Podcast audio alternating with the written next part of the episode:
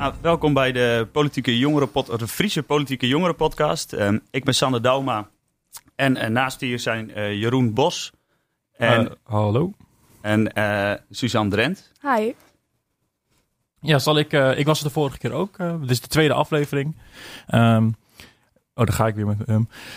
Um, inderdaad, vandaag sluiten opnieuw de JOVD aan. Dat is Suzanne. Um, en inderdaad, Sander en ik namens JD. Uh, we roleren dus een beetje. De volgende keer dan zitten het CDA met Stef hier weer. Ik en weer de JOVD, geloof ik. Ja, ja. volgens mij ook. Nou ja, en uh, net als vorige week starten we met het, uh, het meest opvallende nieuws. Dus uh, ik ben wel benieuwd wat, wat de rest van de gasten als opvallende nieuws heeft. Um, nou, een van de dingen die, die gisteren bekend werd, was dat um, de, in, de gemeente, hele, hele, in de hele gemeente Leeuwarden lachgas niet meer in de openbare ruimte gebruikt mag worden. Dus is eigenlijk verboden. Dat vond ik wel opvallend. Zelf niet mee eens. Ik denk niet dat, dat je door het uit te bannen, dat je daar de situatie mee oplost. En ik was toch wel benieuwd wat wij als, als PO's daar überhaupt van vonden. Ja, lachgas. Het is een, een moeilijk probleem, denk ik. Uh, ik heb zelf toen tegengestemd, tegen de, die motie. Maar ik ben wel benieuwd wat, wat Suzanne daar dan vindt. Ja, ik had nog heel even een vraag daarover. Want is dat nou ook zo dat het niet meer in cafés mag en in kroegen? Uh, volgens mij mag het ook niet meer in cafés en kroegen. Maar ja. volgens mij was dat al eerder geregeld. Maar pin me er niet op vast. Ik weet niet uit mijn hoofd. Oké, okay, nou ja, ik ben uh, een beetje hetzelfde denk ik als uh, hoe jullie erin staan. Ik vind het echt weer dat uh, een paar mensen die nooit lachgas hebben gebruikt... en vooral wel heel veel alcohol drinken, terwijl dat veel schadelijker is... die beleid gaan zitten maken over iets waar ze eigenlijk nou ja, niet ontzettend veel uh, nou ja, in hun eigen leven tegenkomen. Dus ja, ik vind het heel erg jammer. Ik denk ook zeker dat als je het gewoon uh, legaal had gehouden bij kroegen, dan was het ook best wel veilig geweest. Ik bedoel, een ballonnetje hier uh, bij de Bascool, die kost bijvoorbeeld 3,50. Nou ja, dan ga je niet 100 achter elkaar nemen. Dan ga je ook niet 50 achter elkaar nemen, want dan ben je gewoon blut. Dus ja, ik snap heel goed dat ze het hebben gezegd van... joh, we doen het niet meer uh, bij de mensen thuis. We halen het daar gewoon weg. Dat snap ik. Maar dat ze het ook gelijk hebben weggehaald bij de kroegen... dat vind ik niet heel erg, nou ja... ja. Dus eigenlijk is het gewoon weer uh, oude mensen uh, verpesten het voor de jeugd. nou, gewoon wel weer, zeggen. Wij hebben iets leuks gevonden en zij moeten het eraf pakken. Of? Nou, wat ik dan wel opvallend vind, wat Suzanne zegt... de gemeente, tenminste, je gaat het bij... Um, de, we gaan bij mensen thuis weghalen. Nou, dat is juist, dat werkt averechts nu. Uh, omdat je het uit de openbare ruimte haalt, dwing je het eigenlijk juist de, de, nou ja, de schaduw, dat klinkt zo alsof het onder... ja, de, de, de, de stiekemheid in. Ja. En daarmee loop je juist risico's op verkeerde leveranciers, verkeerd spul. Eigenlijk net zoals met, bij, bij andere drugs. Nu is lachgas nu wel net even wat anders dan andere drugs. Maar ik vind het gek dat we op in het maatschappelijke gesprek met al die andere drugs zeggen zijn van nou, misschien moeten we het legaliseren, reguleren, um, zodat, je, zodat je het veiliger aan kan pakken, zodat je er beleid op kan voeren. En dan uh, nu in een keer de gemeente zegt, uh, nou, bam, deurtje dicht, afgelopen. Ja, er komt toch sowieso een landelijk verbod aan. Tenminste, ja, dat, dat, dat zit eraan te komen. Ja, dus dit is ook gewoon voorbeduren op wat er landelijk weg gaat komen, denk ik. Ja, dan alsnog. Ik vind het ook gewoon zonde. Ook als je inderdaad kijkt over, uh, nou ja, wat bijvoorbeeld de beleidsmakers wel gebruiken qua, nou ja, verdovende middelen. Alcohol is daar gewoon één van. En daar, nou ja, dat is nooit in opspraak. Terwijl als je kijkt hoe schadelijk dat is, als je dat in vergelijking trekt met, nou ja, lachgas in dit geval. De effecten ervan zijn zo zoveel minder dan bij alcohol. Dus dan moeten we eigenlijk ook alcohol gaan verbieden. Dus gewoon nee, nee, nee, kijken naar de schadelijkheid van oké, alcohol is super schadelijk voor je. En mensen worden doodgereden omdat ze uh, met drank op achter stuur stappen. Dus moeten we alcohol ook gewoon gaan verbieden? Nee, kijken naar de schadelijkheid? Of... Nee, ik bedoelde meer een beetje zeggen dat je gewoon moet gaan kijken van oké, dit hebben wij wel genormaliseerd iedereen drinkt thuis alcohol. En uh, dat eigenlijk iets wat niet heel erg bekend is bij ouderen. En waar een paar gevallen inderdaad van zijn geweest. Waar het gewoon heel erg slecht is uitgepakt door te veel gebruik. Wat dus echt bij in de 50 gaat lopen. Um, ja, dan denk ik, ja, het is een beetje makkelijk om dan heel snel dat weer nou ja, tussen haakjes af te pakken. En alcohol er maar gewoon legaal te houden omdat je het zelf gebruikt. Het is krom. Ja. Het is gewoon alle schadelijke, alle verdovende middelen, uh, heel veel middelen zijn tot op een bepaalde hoogte schadelijk. Uh, alleen alles in de band doen helpt sowieso niet. Maar dan is het zo inderdaad, nou, krom. Gewoon, dat is het ja. Ja. ja. Nou ja, op zich, dit sluit wel aan bij wat ik opvallend nieuws vond deze week. Ik heb een stuk gelezen in de Trouw over uh, dat het drugsgebruik onder jongeren aanzienlijk gestegen is in de, in de coronacrisis. ik vond het zelf best wel zorgelijk. Dat jongeren zeggen van, nou ja, ik zorg altijd dat ik gewoon drank op tafel heb. En dat ik uh, s'avonds kan gaan drinken of blowen. Of ook veel ecstasy en cocaïne gebruik. En ik was best wel benieuwd van, zeker als je nu kijkt naar dat lachgasverbod, wat jullie daar dan van vinden. En ik vond het sowieso wel gek, in dat stuk stond het, er waren mensen best wel verbaasd over dat de jeugd dat ging doen. Terwijl ik dacht van, ja, weet je, als je ons een jaar opsluit, vind je het gek dat we naar de fles grijpen en, en met vrienden dit soort dingen gaan doen. Ja, in verhouding met Sander, mag ik jou een vraag stellen? Ja. Volgens mij was ik nog niet voorgesteld. Ik ben een technicus, maar ook uh, politiek verslaggever van de gemeenteraad. En volgens mij zit Sander daarin. Dat klopt, dat klopt. Wat heb jij gestemd over die lachgas? Ik heb tegen Heb jij tegengestemd? We waren acht raadsleden tegen. Ja. Maar de rest van de fractie was dus voor. Dat klopt. En jij was als enige tegen? Nee. En heb je de rest... Uh, uh, ik, ik was tegen, Dirk Visser was tegen van onze fractie en Andries Eckert, uh, Weile Andries Eckert was tegen. Ja, dat was voor die motie. Ja, dat was voor die motie. Ja, maar ehm, de, de wijziging van de, waar het daadwerkelijk is, is vastgelegd. In de APV. In de APV was je ook tegen? Nee, daar heb ik voor gestemd volgens okay, mij, dus uit mijn hoofd. Ja, dus jij hebt voor het lachgasverbod gestemd? Ja. Oké. Nee, helder, nee, maar dan...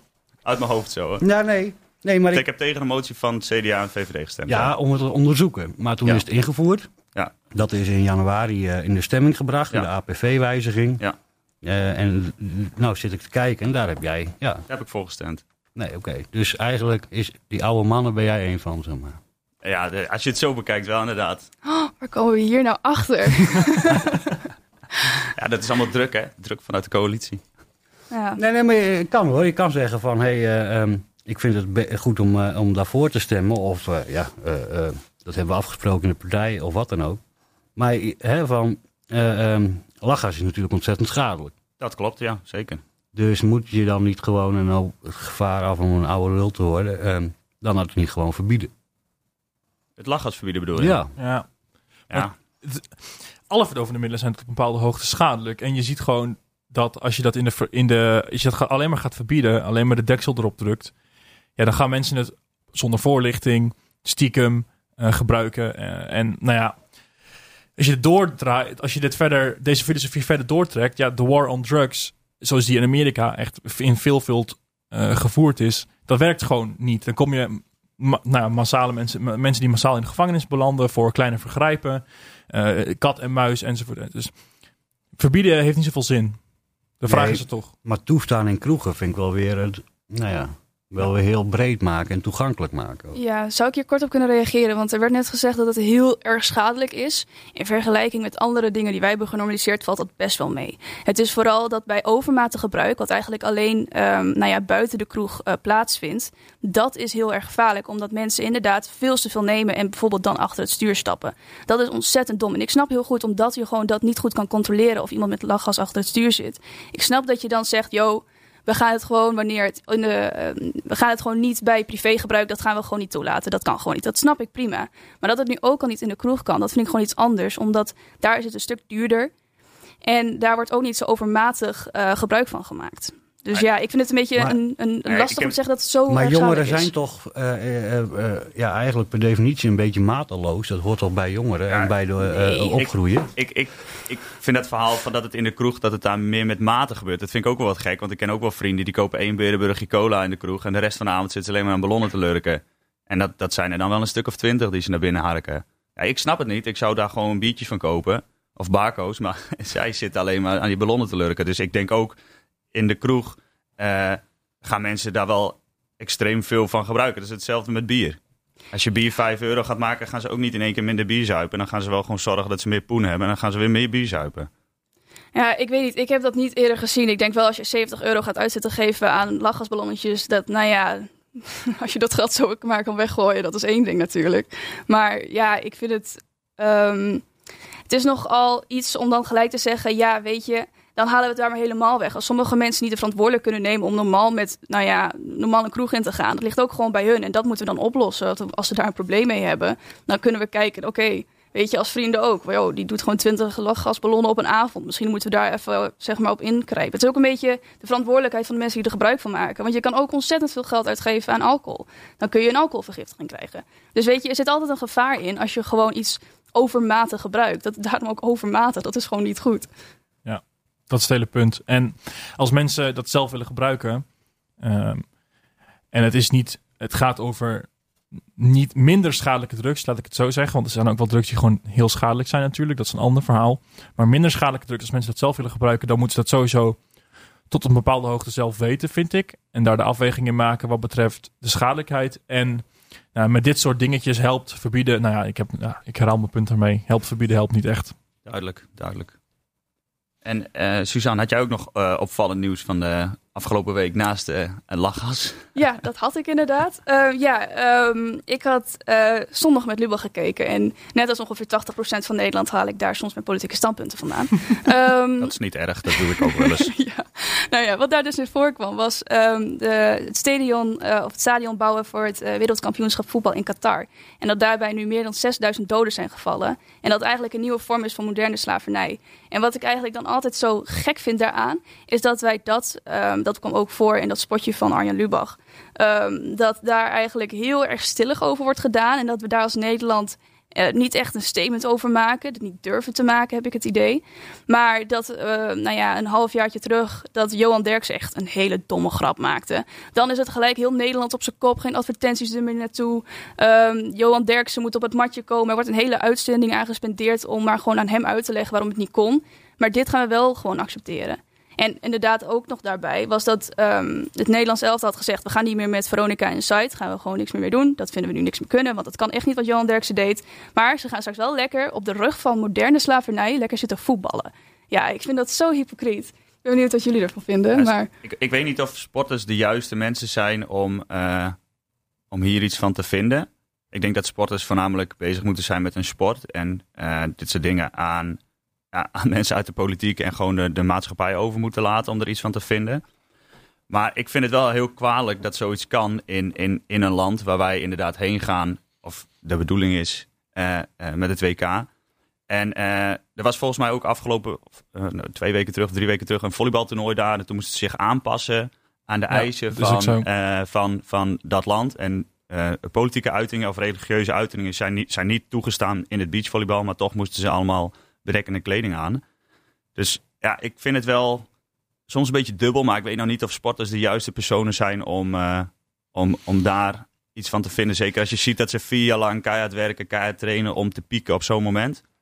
Tuurlijk, het is super slecht. En ik vind eigenlijk ook wel dat je daar een statement over moet maken. Maar ik weet niet of uh, uh, jongens van 2, 23 die hun hele leven daaraan besteden... de juiste personen zijn om dat te doen. Nou, je hoeft natuurlijk niet van de voetballers te vragen om een statement uh, te maken. Er zijn ja, het is sowieso de eeuwige discussie. Je ziet bijvoorbeeld in de, uh, in de Formule 1 ook dat Lewis Hamilton uh, heel, zich heel druk maakt over systemisch racisme en ongelijkheid. En dat zijn platform daar echt voor gebruikt. Dus ja, maar het is wel de KNVB. Natuurlijk, het zijn niet per se de voetballers. En daarnaast, um, ja, het is uiteindelijk aan de KNVB. Maar ik vind het echt een farce. En dat je het niet kunt maken eigenlijk om te zeggen, we gaan daar gewoon heen. Terwijl het bekend feit is dat dit op deze manier gebeurd is.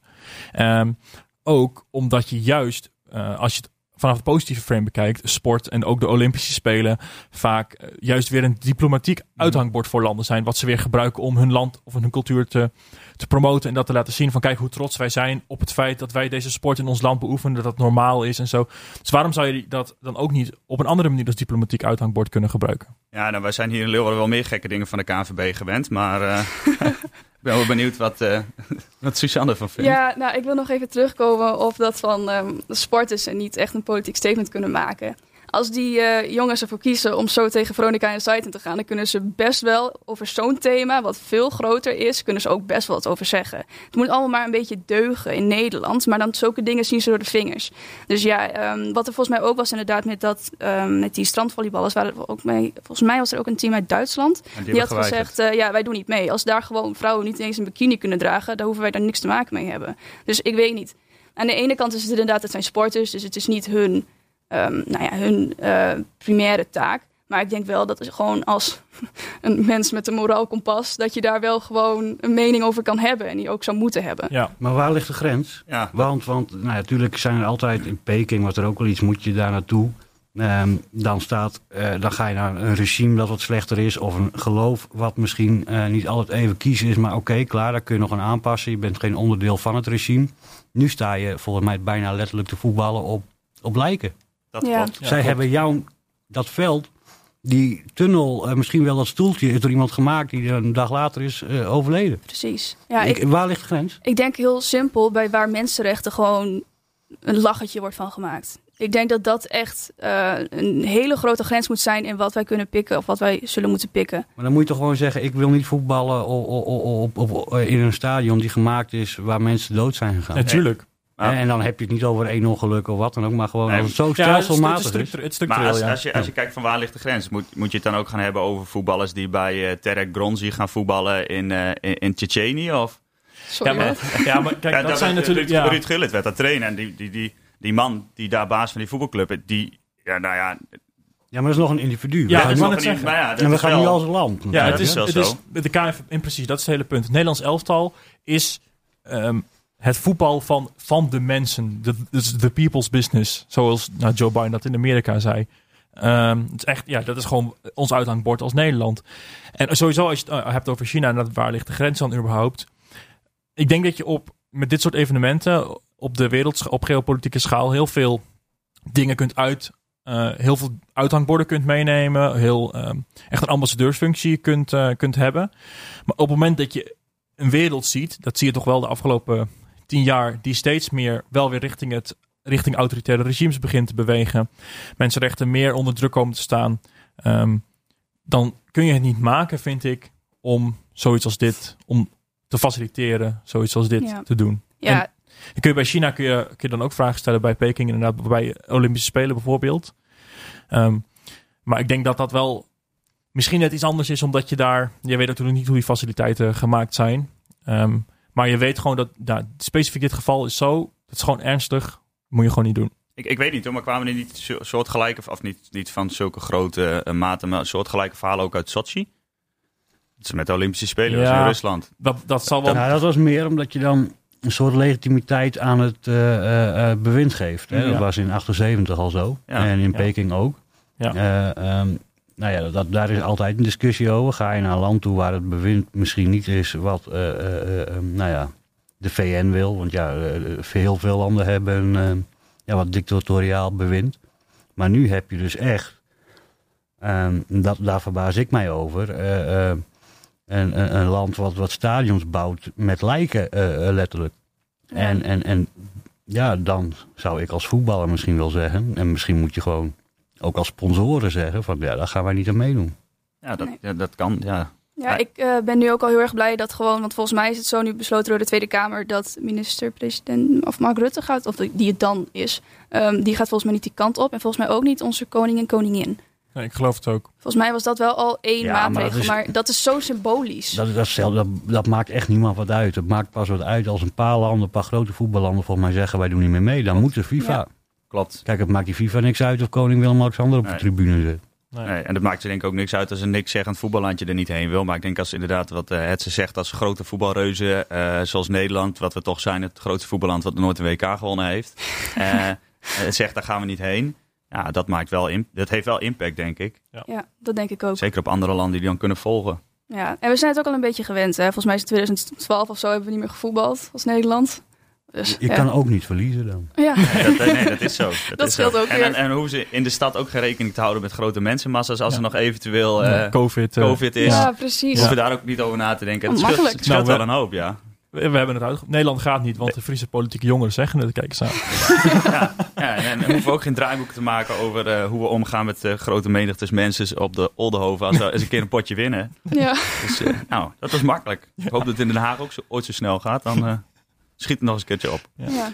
We hadden natuurlijk ook nog gewoon een, een, een, een, thema van deze podcast. En het thema van deze week is, of van deze podcast is woningproblematiek. Ja. En ik zou zeggen tegen mijn gasten, brand los. Even zien, waar valt... Ja, uh, ja, ja, uh, of, ja, um, ja, wonen, breed thema. Ja. we hebben er allemaal mee te maken. Iedereen woont in een huis. je ouders wonen in een huis. Je wil misschien ooit een huis kopen. Um, je woont misschien nu in een studentenhuis. Je wil misschien een sociale huurwoning. wat zijn de problemen in Nederland en hoe lossen we ze op? Nou, zou ik misschien gelijk een vraag aan jou terug kunnen stellen? Want jij zit in de gemeenteraad van Leeuwarden. Dat klopt. Zou jij een beetje een situatie schetsen van hoe het hier nou precies in elkaar zit?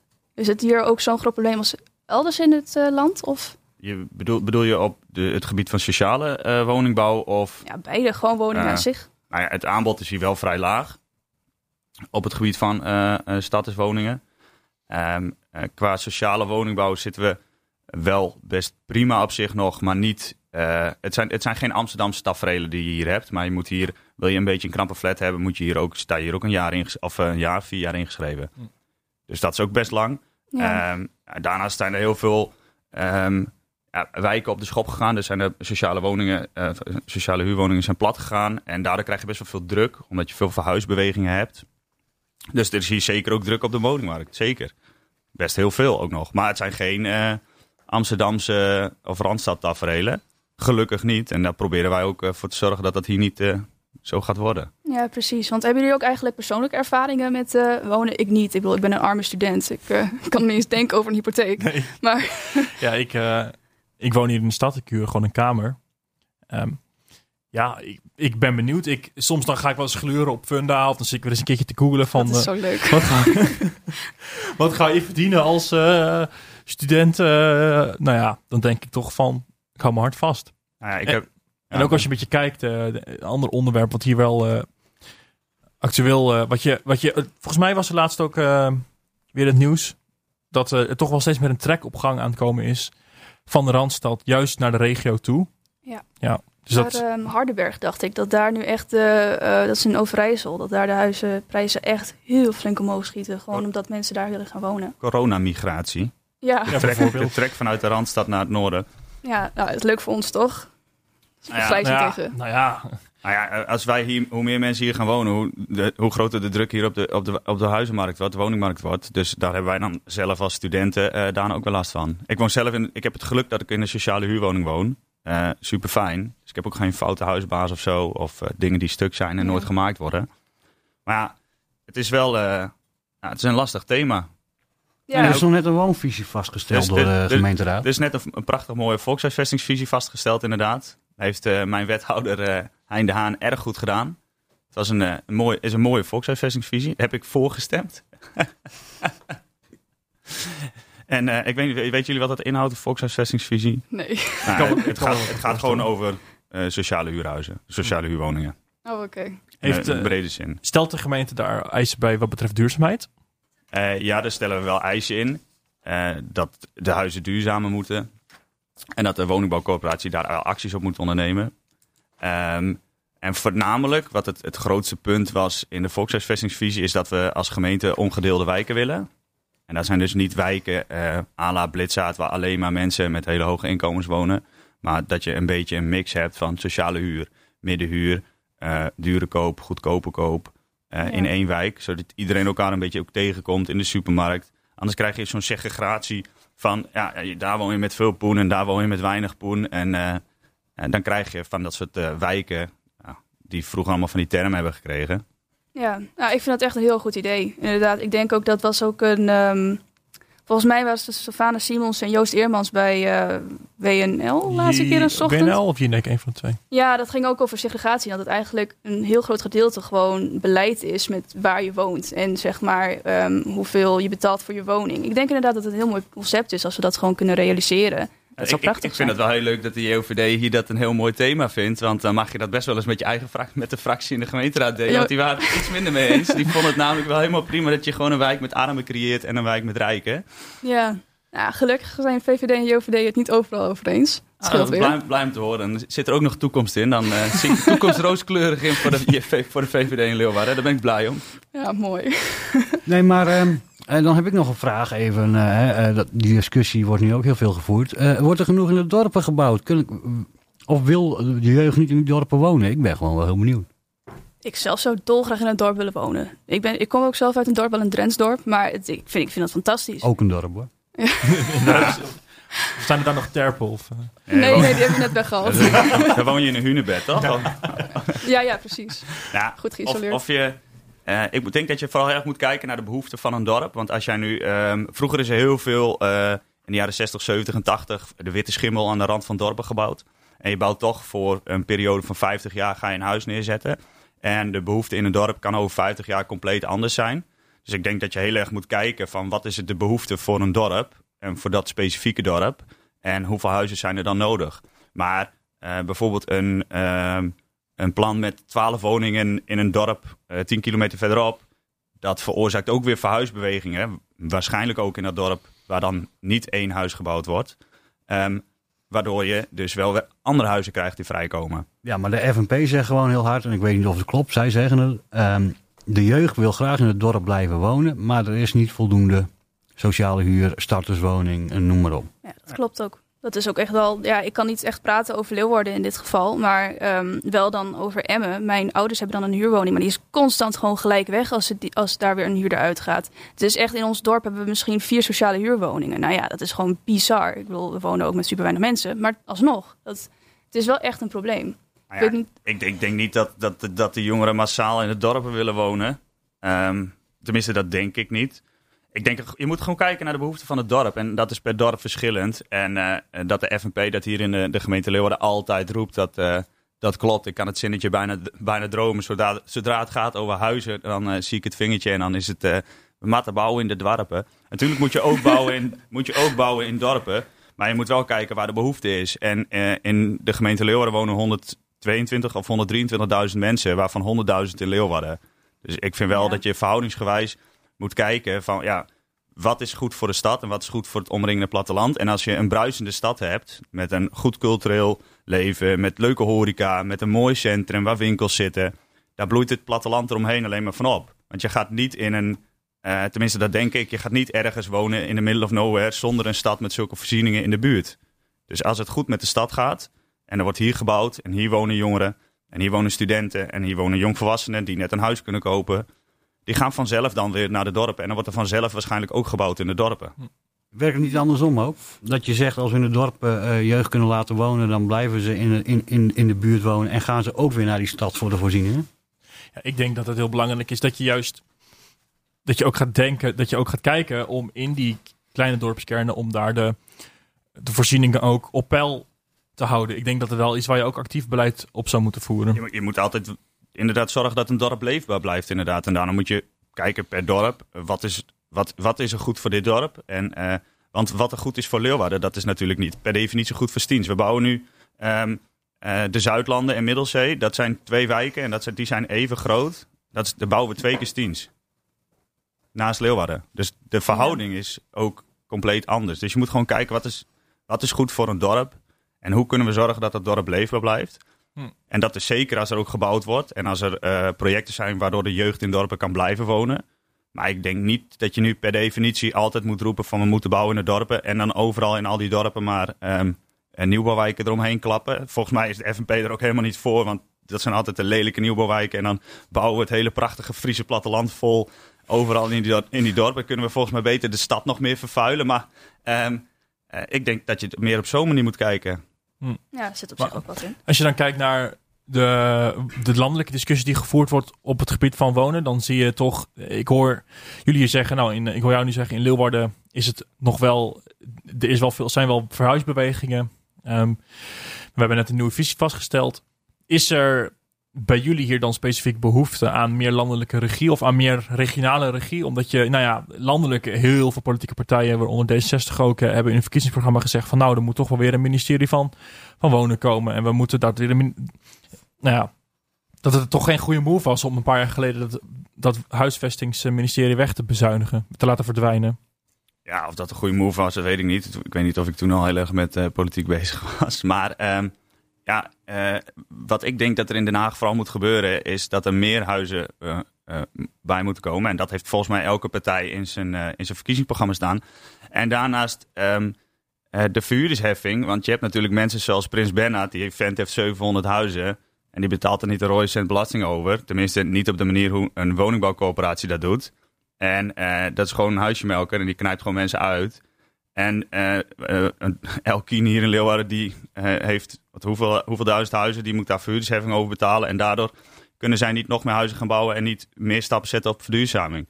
Dus ja, ik denk vooral dat je dat soort mensen moet aanpakken. Hm. Die gewoon voor hun rendement 700, 800 huizen hebben. In steden als Amsterdam en Haarlem. A, 1000 euro per vierkante meter, weet ik veel wat die ellende kost daar ook. Ik denk dat je dat soort mensen moet aanpakken. Volgens mij heeft iedereen één huis nodig om in te wonen. En dan kan je best daarna twee of drie huisjes hebben voor passief inkomen ben ik het helemaal mee eens. Vind ik helemaal niet erg. Maar als je gewoon 800 huizen hebt en je, en je en gaat mensen uitknijpen, dat, dat vind ik iets, iets, iets minder kies. Ja, of um, heeft Bernard gewoon een, een, een, taak opgepakt die de overheid heeft laten liggen? Namelijk relatief goedkope woningen in, in dure steden. Ik weet niet of dat een. Het, is blijkbaar iets uh, wat de overheid heeft laten liggen. Anders had hij nooit die kans kunnen pakken. Ik weet niet of hij die kans heeft gekregen omdat hij uh, Prins Bernhard heet of omdat hij een goede zakenman is. Dat, die discussie kunnen we ook nog wel eens voeren. Maar uh, nou ja. ja. de afgelopen tien jaar is er wel gewoon. Het, het, aanbod sociale huurwoning in Nederland is drastisch naar beneden gegaan. de instroom voor een sociale huurwoning. Vroeger was dat gewoon, waren dat gewoon middeninkomens. Ze mogen ook mensen huisvesten tot 44. Mensen die 44.000 euro per jaar verdienen. Dus dat is gewoon een middeninkomen. Terwijl je ziet de instroom in een sociale huurwoning. Dat zijn mensen met 13.000 euro per jaar. Dat, zijn, dat is bijstand. Ehm, dus ja, ik, ik denk dat mensen. Dat, dat we veel meer moeten gaan bouwen voor uh, de middeninkomens. En dat de sociale, de, de, dus de corporaties, dus dat ook meer moeten oppakken. Dus we, zeg je overheid, want hè, VVD, VVD-beleid uh, eh, is om zoveel mogelijk de markt te laten doen. Nou, dat gebeurt er. Hè. Er zijn gewoon mensen die huizen bouwen, mm. die huizen verbouwen, zodat mensen daar kunnen wonen. Die verdienen daar ook geld mee. Hè. Dat kost de overheid ook niks, het levert ook niks op. Uh, Maar je hebt ook geen regie. Nee, ik, Vind, ik vind dat we als, uh, als, als overheid, daar moeten we wel de regie op houden. Want je ziet nu, en je ziet nu uh, in deze crisis op veel meer thema's, dat de markt niet voor alles de oplossing is. Voor heel veel dingen niet de oplossing is. Voor sommige dingen wel. Maar ik denk zeker op het gebied van wonen moet de overheid de regie ja. houden. En wat vindt de VVD daarvan? Ja, nou, ik wilde eigenlijk nog ja, een punt daarover inderdaad aansnijden. Want het wonen, we zeggen wel, ja, we moeten eigenlijk gewoon bouwen. En we moeten daar bouwen. En uh, nou ja, het hele land vol uh, met huizen. Uh, wat het probleem zou kunnen oplossen. Maar zouden we daar niet eerst gewoon voor uh, gewoon kijken naar de stikstofmaatregelen? Dat we gewoon gaan zorgen van. Um, want dat is echt een hele grote belemmering momenteel op het bouwen van huizen. Ik denk dat we daar eerder. Ja, wat, wat vinden jullie daarvan? Ik bedoel, het is wel een gedeelte verduurzaming. Het is ook goed, denk ik, dat stikstof um, dat dat uh, nou ja, goed op papier komt te staan en hoe dat precies wordt opgevangen, bijvoorbeeld bij boeren. Maar um, ja, we zien ook dat die 100 km per uur regeling maar zo minimaal doet dat we nog steeds niet heel erg veel kunnen bouwen. Wat zou daar de toekomst van kunnen zijn? Nou, ik. Uh, het, het, is niet. Dat, het, in het frame trekken van de discussie van moeten we wat aan de maatregelen doen. Ja, dat zit er natuurlijk niet in, want het is gewoon een uitspraak van een hogere overheid. Het is in de EU-regels vastgesteld. Daar hebben we ons gewoon aan te houden. Um, dus ja, dan moet je in andere dingen gaan kijken. Ik denk dat de 100 kilometer al een stap in de goede richting was. Ik zelf uh, scheelt me denk ik twee, drie minuutjes als ik naar Leeuwarden rijd. Uh, dus dat maakt niet zoveel uit. Vanuit Gouten? Nee, een stukje verder. Nee, maar, ik vind, ik vind uh, kilometer vreselijk hoor. Ja, ik, vind het, ik, vind het, ik, ik, ik, ga, ik, stap nu met een criminele auto. Ik vind nou, er niks meer aan. Zeker, nou, Zeker als je in de tijden van de coronacrisis naar Amsterdam moet rijden en je rijdt dat door de, door de polder of over de Afsluitdijk waar niemand rijdt, of in de kop van Noord-Holland waar niemand rijdt in een auto zonder cruise control, dan vind je het heel vervelend dat je 100 mag en het schiet voor geen meter op. Ja. Maar dat is mijn persoonlijke... Ja, ik wil net zeggen. Wat je zegt hoor.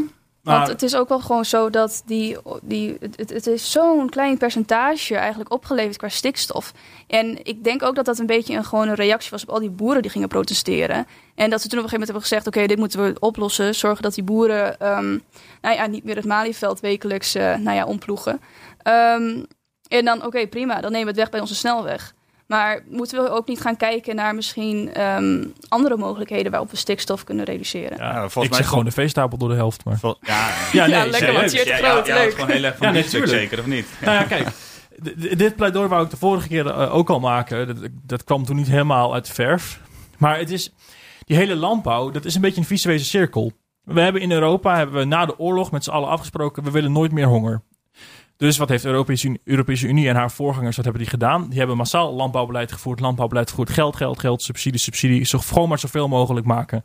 Nou, in Nederland zijn we daar heel goed in geworden. We hebben, zijn, kunnen heel efficiënt op het kleine beetje grond wat we hebben, heel veel voedsel maken. Maar dat gaat dan wel van biodiversiteit, van, de, van het milieu, van het klimaat. Um, en ja, dat is, een, dat is een race to the bottom. Want wat gebeurt er? Nou, zo'n boer die gaat produceren. Op een gegeven moment, heb je, dat heb je in de afgelopen 20, 30 jaar gezien, in, vanuit het buitenland kan er goedkoper geproduceerd worden. Dus wat moet je doen om je marge te behalen? Je moet meer gaan produceren, zodat je, je maakt minder winst, je gaat je, je, gaat je, kostprijs, je gaat je prijs omlaag doen, waardoor je, moet je meer gaan produceren om dat te compenseren. Nou, Vervolgens, omdat je meer gaat produceren, moet je investeringen doen, grotere stal kopen. Waardoor je dus weer geld geïnvesteerd hebt. Waardoor je dus nog meer moet gaan maken om dat weer terug te halen. Nou, vervolgens tas je ook de natuur aan. Waardoor je um, allerlei, allerlei regels moet voldoen. Wat betreft stikstof, wat betreft mest. Daarvoor moet je weer investeren. Waardoor je dus uiteindelijk weer meer moet gaan produceren. Dus het is een visuele cirkel zeg maar een race to the bottom. Wat voor de boeren niet goed uitpakt, want ze moeten steeds meer gaan maken. Het wordt steeds ingewikkelder met dat ze meer moeten gaan maken. En de supermarkten die geven ze geen eerlijke prijs voor hun, voor hun uh, waren. Het is voor, een, voor de biodiversiteit pakt het verkeerd uit. Want ja, hoe meer je gaat maken, hoe massaler je gaat uh, produceren, dan blijft er op een gegeven moment geen, bij, uh, geen natuurlijk veld meer over. Dus je, zult daarop, je, je, moet daar iets, je moet daar iets mee, je moet daarmee stoppen. En dat betekent niet dat je tegen de boeren bent, of dat betekent niet dat je iets dat je alle landbouw Nederland uit wil schoppen of zo. Maar je moet wel gaan kijken hoe los. Want het is gewoon op, een, op de middellange termijn. Is het een failliet stelsel? Dat is een, dat is een, dat is een nare boodschap. Want het is echt een, way of life voor heel veel mensen.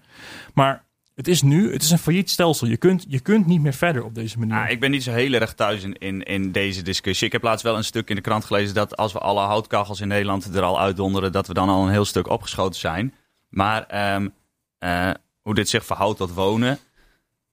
Nou ja, dat heeft met stikstof, te maken. Ja, het heeft met stikstof te maken, maar de woningproblematiek is veel breder. Ehm, eh, jongeren kunnen uh, geen huurhuis krijgen omdat er te weinig sociale huurwoningen zijn. Ehm, ze blijven langer in hun studentenflat wonen. Ze, sommige jongeren die lopen zelfs expres studievertragingen op omdat ze bang zijn, en, of bang zijn, gewoon weten van... hé, hey, als ik nu klaar ben met mijn scriptie, moet ik, uh, noem maar wat, uilensteden uit of zo, weet ik veel, in Amsterdam.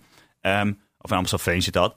Uh, omdat ik uh, mijn studie heb gehaald. Maar ik, hierna heb ik geen huis, dus ik ga gewoon nog maar een jaartje extra over mijn scriptie doen. Ja, want anders krijg ik geen huis. Maar hoe komt dat? Dat komt, ja, maar dat, precies, dat komt door woningkrapte. Dat, dat, komt niet alleen door woning. Uh, ja, door, door, krapte. Dat, komt door krapte, maar dat komt niet alleen uh, omdat we nu niet bouwen. Dat komt ook omdat we um, de afgelopen tien jaar um, heel veel sociale huurwoningen de vrije markt ingetrapt hebben. Um, in plaats van. Maar daar wonen dan toch ook mensen in? Ja, daar wonen ook mensen in. daar wonen ook mensen in, dat is zo. Maar die verhouding is niet meer gelijk. Maar zijn er gewoon, of het nou sociaal is, want ik denk dat we ook bijna moeten afsluiten, even naar de tijd kijken. Sociale huur of, of koop, uh, uh, doorstroom, uh, maakt niet uit. Er zijn gewoon te weinig woningen. Ja, dat klopt. De samenleving is gegroeid, we zijn meer alleen gaan wonen, maar die woningvoorraad is niet gegroeid. Ja, nee, dat, dat, heeft, dat is dus iets wat de markt niet goed heeft opgelost. Ja, de markt kan dat dus niet. Nee. Dat is, dat is duidelijk. Daarom lekker verbouwen. en ik ben wel blij dat de JOVD ook voor onze volkshuisvestingsvisie was. En de, het idee van ongedeelde wijken. Ik hoop uh, dat Marcel Visser en Geuluik ook, uh, ook gaan luisteren. Moeten ze even op de JOVD's website kijken. Want daar heb ik het ook vandaan. Oh, oké. nou, leuk. Ah, we gaan nu even bellen met, uh, met Christa Oosterbaan van, van Terschelling. Kandidaat Kamerlid voor de PvdA voor de aankomende verkiezingen. Christa, wat leuk dat je mee wil doen aan, aan deze podcast en dat je er ook bent. Ja, bedankt voor de uitnodiging. Hartstikke leuk. Um, we zitten hier met uh, uh, Suzanne Drent van de, van de JOVD en, en Jeroen Bos van de, van de Jonge Democraten. En ik natuurlijk vanuit de Jonge Socialisten. En we zijn wel benieuwd naar, naar jouw visie over wonen en, en wat dat dan te maken heeft met of hoe dat dan verloopt op een eiland. En wat daar helemaal anders aan is en de problematiek daar. En, ja daar, daar, daar een beetje naar. Ja, nou, uh, kijk, in, in algemeenheid is wonen is een recht. En betaalbaar wonen is een recht. Iedereen heeft gewoon het recht op een fijn en betaalbare woning, dak boven zijn hoofd. Dat geeft mensen ook rust om andere zaken in het leven gewoon uh, goed op te hebben en te houden. Um, hè, ik denk dat we nu in de campagne dat dat een terecht een groot punt is. Dat wij als Partij van Arbeid daar een heel goed plan voor hebben. Um, blijkt ook wel, denk ik, uit de doorrekeningen van het CPB. Ehm, de Prins Bernhard belasting is natuurlijk een veel genoemd iets. Um, maar daar sta ik ook, ook vierkant achter. Want we hebben allemaal een woning nodig om in te wonen. Maar niemand heeft er 590 nodig om mee te speculeren. Dat maakt alleen maar voor jongeren het verder van verder niet, nou ja, hoe moet ik het zeggen, niet bereikbaar om ooit of een woning te kopen, dan wel tegen een betaalbare huur een woning uh, waar, die bij jou past te kunnen ja, betreden en in te kunnen leven. Mm -hmm. uh, hoe dat dan werkt op de Waddeneilanden. Wij zitten hier eigenlijk al nou meer dan 40 jaar of wel langer met woningnood. Het probleem op de Waddeneilanden is nog iets groter, denk ik, dan aan de vaste wal. En ook veel structureler. Want het probleem is dat wij geen grond hebben om te bouwen. Het is bijna alleen maar natuurgrond. en als er dan al stukjes natuur zijn die niet veel waarde meer hebben, zoals een, een, stukje oud dennenbos waar weinig ecologische waarde meer in zit, dan is dat van Staatsbosbeheer. En um, ja, dat is tegenwoordig natuurlijk een publiek-private onderneming en niet meer uh, puur een overheidsinstantie, semi-overheid. Dan moet dat aangekocht worden. Uh, aangezien de grond heel schaars is en Staatsbosbeheer bijvoorbeeld ook zijn eigen broek moet ophouden, vergt dat echt wel moeilijke onderhandelingen. Daarnaast is het bouwen op een eiland veel duurder, omdat alles eerst met de boot moet komen. Mm -hmm. Dus al deze zaken bij elkaar en de provincie helpt ook niet echt mee qua uh, het toekennen van wooncontingent, waarvan ze zeggen dat het afgeschaft is, maar het toch niet zo is. Noem het gewoon even anders. Ja, dat, dat maakt voor ons echt uh, de woningnood is nou ja, urgent, want alle jonge mensen trekken weg. Die hebben we nodig voor het werkzame leven hier, voor de kinderen, voor alle verenigingen, besturen, al dat soort zaken. Ja, mensen trekken weg. Mm Gepensioneerde ouderen komen ervoor in de plaats die de dure huis op kunnen kopen. Of gebruiken het als tweede woning.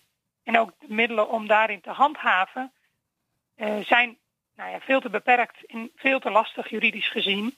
Dus daar zou echt in Den Haag moet daar aandacht voor komen. En ik denk dat veel meer gemeenten, ook bijvoorbeeld Amsterdam, zie je dat ook bij, dat uh, al die mensen die woningen opkopen, uh, dat ook uh, de grote steden daar heel veel baat bij zouden hebben als gemeenten meer handhavingsinstrumenten hebben. Mm -hmm. En jij gaat dus ervoor zorgen in, in Den Haag? Nou ja, dit is iets waar ik me gewoon al elf jaar mee bezig houd. Dus ik weet precies waar het over gaat. Ik weet precies waar de, waar de knelpunten zitten. En hier zou ik me heel graag voor in willen zetten. Ja.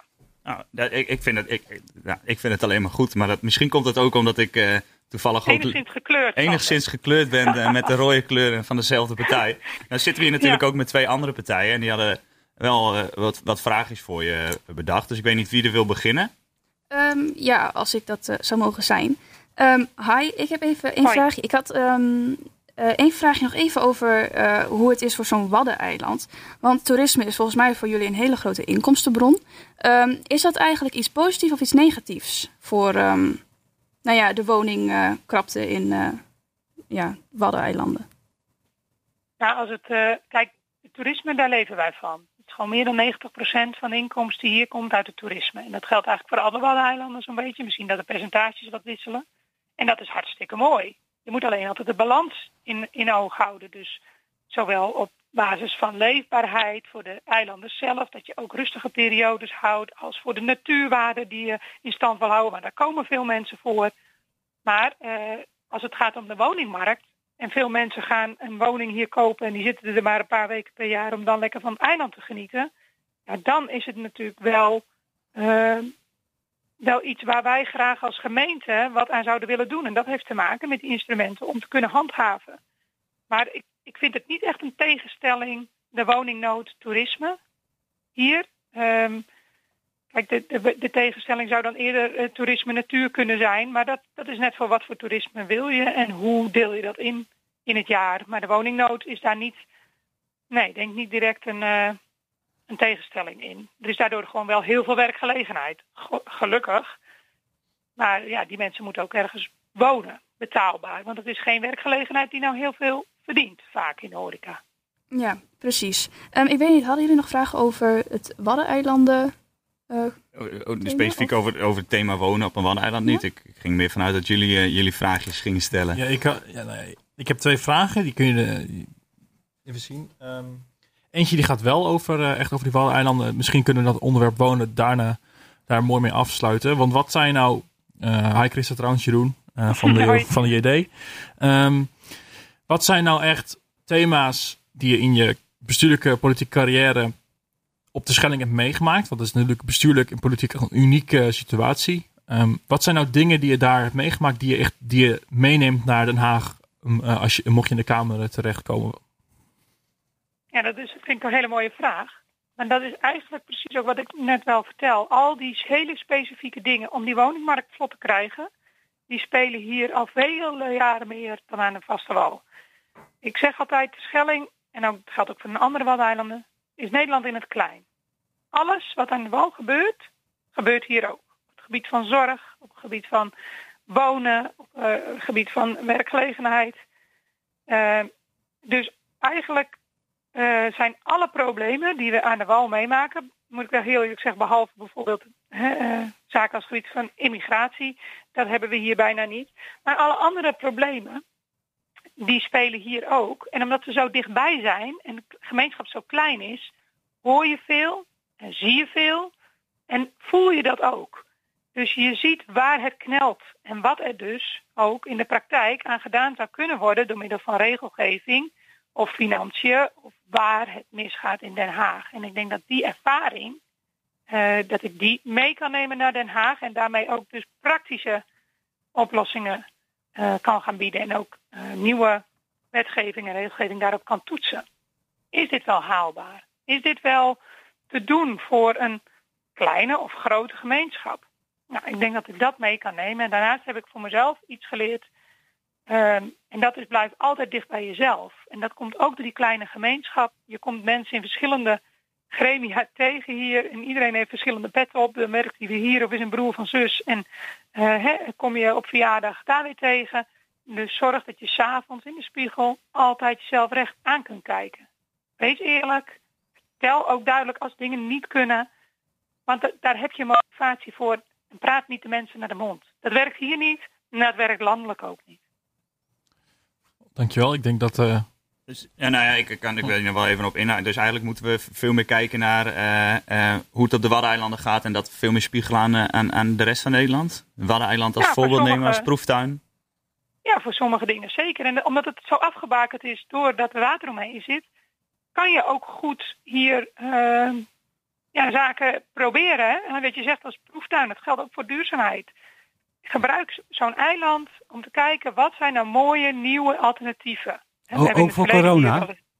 Dat je uh, van, corona? van zomer, als je op vakantie wil, iedereen test en dat je dan een soort uh, coronavrije uh, nou ja, vakantieland creëert?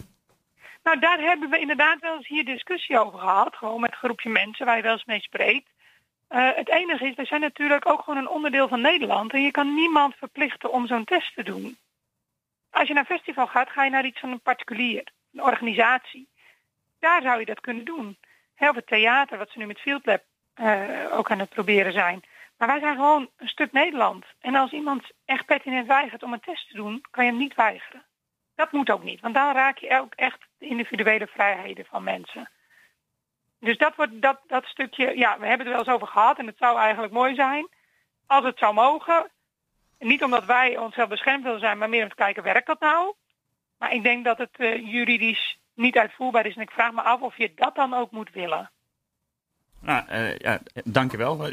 ik vind het best, uh, best een interessant verhaal. En, um, maar voor nu wou ik je graag bedanken voor, voor de aanwezigheid in onze, in onze leuke Friese politieke jongeren podcast. En heel veel succes met, succes met de verdere campagne. En Natuurlijk hoop ik dat je erin komt, maar dat komt natuurlijk ook weer door mijn politieke kleur.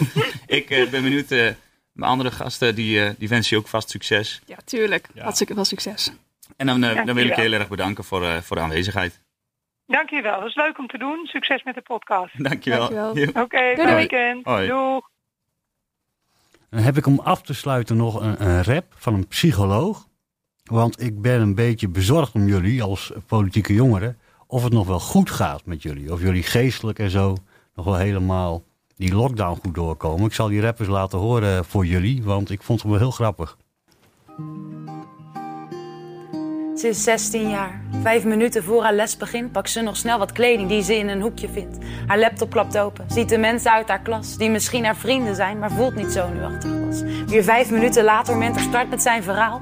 Maar alles wat gezegd wordt, boeit haar niks nu allemaal. Ze is online aanwezig, maar haar gedachten zijn er niet. Zodra haar scherm dichtklapt, is er niemand die haar ziet. Eenzaam is wat ze voelt van binnenuit. Emoties blijven aan haar vreten, maar die mogen er niet uit. Blijf thuis is wat de nieuwste pers geadviseerd en dat doet pijn. Ziet dan niemand dat ze probeert om altijd positief te zijn, te letten om haar heen. en afstand te bewaren. Maar dat is nou het probleem. De connectie mist de spanning, de leuke dingen doen. Ze is aan het overleven om aan normen te voldoen. De story van dit meisje is herkenbaar voor zoveel. Een pandemie van eenzaamheid is waar het heen gaat als geheel. Laten we samen kijken naar de bijzaak van de pandemie en dat nu zien als hoofdzaak. Waar blijft de jongeren? Persconferentie. Nou, dit is een rap van uh, uh, psycholoog Daisy bij een programma van de Telegraaf. En ik zag hem en ik dacht, nou, het gaat heel veel over de jongeren. Jullie zijn jongeren, politieke jongeren. Maar hoe gaat het met de eenzaamheid en wat moet je er tegen doen? Ik, ik denk wel dat deze, de, deze rap de spijker op zijn kop slaat. Als je ziet, nou, we hebben het hier eerder ook over gehad over drugsgebruik. Ik denk wel dat er, er meer aandacht moet komen voor, voor jongeren. En ik, ja, ik denk wat zij hier in deze rap zegt, dat het ook voor heel veel wel waarheid is. Want als je de maatregelen helemaal plat slaat en je gaat je aan alles precies houden, zie jij uh, als jongere door de week niet zoveel mensen. En daar heb je als jongere juist behoefte aan, denk ik. Ja, het is, ik denk inderdaad dat het voor ontzettend veel jongeren nu een hele lastige periode is. Net als bij heel veel uh, verschillende groepen in Nederland. Het is alleen met jongeren zo dat um, het is ook heel moeilijk om gewoon voor de eerste keer alleen te zijn. En ik denk inderdaad, wat Sander ook zegt, uh, in je normale leven was je s'avonds wat sneller naar vrienden gegaan. En zag je sowieso je vrienden ook wel door de week. En ik heb ook wel gehoord van mensen die geen contact hebben, bijvoorbeeld met studiegenootjes of met uh, bijvoorbeeld eerstejaars die net zijn begonnen met een opleiding. Nou ja, die hebben dus nog niet echt een netwerk in de stad. En die wonen er misschien wel. En dat, ja, ik vind dat zo sneu, want die mensen die zitten daar gewoon alleen. En Um, wat wel gelukkig zo is, is dat heel erg veel verenigingen, um, waaronder ook al onze verenigingen um, en studentenverenigingen, ze organiseren best wel veel op een hele veilige manier. En nu is dat allemaal online en misschien na, uh, als de avondklok wordt afgeschaft, dat het dan ook wel weer een beetje fysiek misschien ooit is. Maar ik denk wel dat dat een van de stappen is wat jongeren zou kunnen helpen. Ja, ik, ik, je zegt het wordt allemaal online, maar persoonlijk komen al die online dingen me echt helemaal de strot uit. Online college, online raadsvergadering, online meetings, online alles. Online borrels. Ik heb persoonlijk niet heel erg behoefte meer aan nog meer dingen online. Ja, ik denk dat niemand dat heeft, maar er is gewoon geen alternatief op het moment. Nee. Nu ga ik even de knuppel in het hoenderhok gooien hoor, als iets oudere persoon hier uh, in, in, van uh, hier. Um, zeuren jullie niet gewoon een beetje te veel? Wil de jeugd niet gelijk, uh, boem, ik wil feesten en elke dag die ik niet gefeest heb is een mislukte dag? Nou, ik denk dat als je gaat kijken naar hoe specifiek onze generatie uh, hier nu onder lijdt. Want niet alle, kijk, uh, als je ook kijkt, middelbare scholen, basisscholen zijn nu weer versoepeld. Het hoger onderwijs is daarbij achtergebleven. Studenten komen, hebben daar dus mee te maken. Je ziet gewoon dat de kwaliteit van onderwijs achterloopt. Je ziet ook dat de, de de prijs en de gevolgen hiervan ook doorgeschoven worden naar de volgende generatie. Ja, ja, ik, ik, denk niet dat we alleen maar willen feesten hoor. Ik denk dat vooral voor heel veel leerlingen gewoon uh, en studenten die willen gewoon fysiek les. En ik, ik uh, ja. Dat kan ik, even niet. Dus een, een jaartje vertraging, zeuren wij, zeuren, wij, zeuren wij te veel? Ik denk eerlijk gezegd dat we te weinig zeuren. Want um, er wordt weinig over ons verteld. Zeker aan het begin van de crisis. Ik ben hartstikke blij voor al mijn kappers en voor mijn kapper dat hij weer open mag. Maar vervolgens mag ik niet in de bibliotheek studeren of mag ik niet naar school. En persoonlijk denk ik dan van ja. Um, ja, maar jouw studiefinanciering wordt gewoon doorbetaald. Je krijgt een jaartje compensatie. Je hebt die gewoon mensen die hun levenswerk zien omvallen. Maar, en, uh, ja, maar is, ik, het, is het dan niet... Uh, ja, nee, ik, ik, ik, ik zet het misschien wel scherp neer, maar... Ik denk niet, ik denk niet dat, ik denk dat wij te weinig zeuren. Zeker als je gaat kijken wat deze effecten van deze hele crisis zijn op de jongeren de komende vijf jaar. Hoe lang hebben wij nodig om hier van bij te komen? En natuurlijk, er zijn grotere crisissen geweest in de wereld. En um, uh, tuurlijk, uh, er gaan mensen kapot, maar er gaan ook heel veel jongeren kapot. En uh, wij als jongeren hebben niet een grote branchevereniging achter ons die super duidelijk de hoogste lobbykanalen weet te bereiken. Zoals verschillende andere. dat zijn jullie toch? Ja, ja, wij zijn het. Wij doen ons best. Maar jullie wij... hebben de telefoonnummers van ja. Kamerleden, ministers, wethouders, alles in de telefoon. Ja, en, en, en, dat doen we ook. Tenminste, ik doe mijn best daarmee om, om te zorgen dat ik enigszins een bepaalde verandering teweeg kan brengen. Maar wij hebben niet in retail achteraan, achter ons aanstaan of uh, Koninklijke Horeca Nederland. Die waarschijnlijk veel en veel meer weten hoe uh, ze kunnen lobbyen. Ja, en ook hierover wordt nog wel net even geschetst van ja, ik krijg gewoon compensatie. Dat is helemaal niet zeker voor ons. Als ik straks, ik ben bijna klaar met mijn opleiding. Als ik straks ga beginnen met mijn master, ik krijg gewoon, ik moet gewoon weer de volle poen gaan betalen. Ik kom uit die ene generatie van twee jaar die gewoon nergens korting voor heeft gekregen en gewoon een basis of een basisbeurs heeft misgelopen. En dat is niet erg, maar wat ik wel een beetje, ja En dat is dan even een beetje een terugschakeling naar uh, nou ja, jou als oudere generatie. Waarom mogen mensen niet zeuren? We zitten hier in een pandemie. Tuurlijk moeten we kunnen zeiken als we dat willen. Ik, iedereen heeft ook de rechten toe. De kappers hadden de rechten toe. De, um, de MKB heeft daar totale recht toe. Iedereen mag er wat over zeggen. En dat er heel snel wordt gekeken, ach, die arme studentjes, ze moeten nu achter een laptop blijven. Ja, gedeeltelijk. Ik vind online college niet eens zo'n heel erg ramp. Maar ik snap dat heel veel mensen er wel mee zitten. En die zouden daar gewoon lekker dagelijks over moeten zeuren. En inderdaad, gewoon, uh, nou ja, wat Sander misschien dan uh, teweeg weet te brengen. Gewoon dat supporten. En daarachter komen te staan. Ik zit liever met lang haar in, uh, in een college dan met kort haar achter een laptop hoor. Dat is, dat is zo. En um, wij krijgen misschien compensatie volgend schooljaar. En dan is dan het schooljaar wat niet ellendig is. Ze hadden beter gewoon kunnen zeggen van... hé, hey, jullie krijgen het hele collegegeld van dit jaar krijgen jullie gewoon terug. Want wij betalen nu gewoon 2000 euro per jaar voor een streamingsdienst. Ja, kijk, daar ben ik het... alle lof voor de, voor de docenten, hè, hoe die het oppakken, echt geweldig. Echt alle lof. Um, maar ja, het is wel gewoon voor mij, en ik zie het ook in mijn omgeving... dat ja, het, de, de, studiebereidheid gaat naar beneden, de motivatie gaat naar beneden... Um, ja, ik, ik, denk dat wij meer moeten zeuren. We moeten de barricades op. nou, ja. Um, ik wil er nog wel één ding over zeggen. Um, op zich, dat, dat, dat, dat financiële compensatie, dat is één ding. Ik denk gewoon dat het ook een beetje een, een samenlevingsiets is. Dat we gewoon inderdaad gaan kijken van oké, iedereen denkt nu dat ze het heel erg hebben. En dat is ook zo, want we zijn in een pandemie. Dus ik vind het gewoon heel naar dat dan is die groep die wat meer naar voren wil. En dan reageren mensen weer op van ach, waarom moeten zij nou weer naar voren komen? Ik denk gewoon dat het heel erg uh, belangrijk is dat je zulke studenten of die psycholoog of uh, dat meisje die net die rap had. Dat je gewoon zulke mensen er hebt die gewoon zeggen, yo, hier zitten we nu mee. En gewoon lekker zeuren. Ik denk dat dat ook gewoon heel erg veel helpt. Ja, we moeten ook zeuren. En ik denk dat we deze coronapandemie um, uh, waar de jeugd in, uh, of de studenten uh, over zeuren, dat dat één onderdeel is van veel meer dingen waar wij over zeuren. Want wij kunnen straks geen woning krijgen, wij kunnen straks geen vast contract krijgen. Um, we zitten nog met de klimaatproblematiek. Dus wij als jeugd mogen sowieso wel wat meer onze mond opentrekken. Ja, gewoon iedereen. Een leenstelsel sinds 2015, wat heel veel mensen ook de, de penarie in helpt. Mm -hmm. Ja, ik denk dat als je kijkt naar vanaf het begin van deze hele coronacrisis, er is gestuurd op IC-capaciteit op een al toen niet ingesteld op zo'n situatie op zijn zorgsysteem. Dus dat begon al te piepen en te kraken. Dus wat, wat heeft het kabinet gedaan? Sturen op zorgbedden. Nou ja, dus dan stel je een lockdown in. Nou, die raakt sowieso mensen die jongeren die niet die de, proportioneel minder ziek worden van het virus sowieso harder.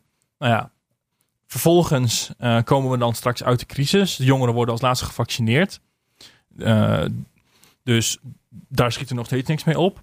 Nou ja, oké, cool. Dan geven ze uh, drie maanden langer reisproduct en 1000 euro korting. vervolgens kom je nog met een dikke studieschuld die nog hoger is, omdat je al studievertragingen hebt opgelopen. En dan kun je ook nog eens niet een keer een, een goed huis kopen, omdat ja, omdat die ook veel te duur zijn geworden. En je ook nog eens een keer daardoor door je studieschuld minder kan lenen. Ja, dan mogen we niet zeuren. Cool. Ja, ja, ja dat, je, je gelijk. En ik denk niet eens dat het, het, net als wat Suzanne net ook al zei, het financiële aspect is nog het minste aspect. Um, ik denk echt dat er best wel veel jongeren zijn en studenten die best een klap van de molen hebben gekregen door deze hele perikelen. Doordat ze minder mensen zien en eigenlijk niemand zien.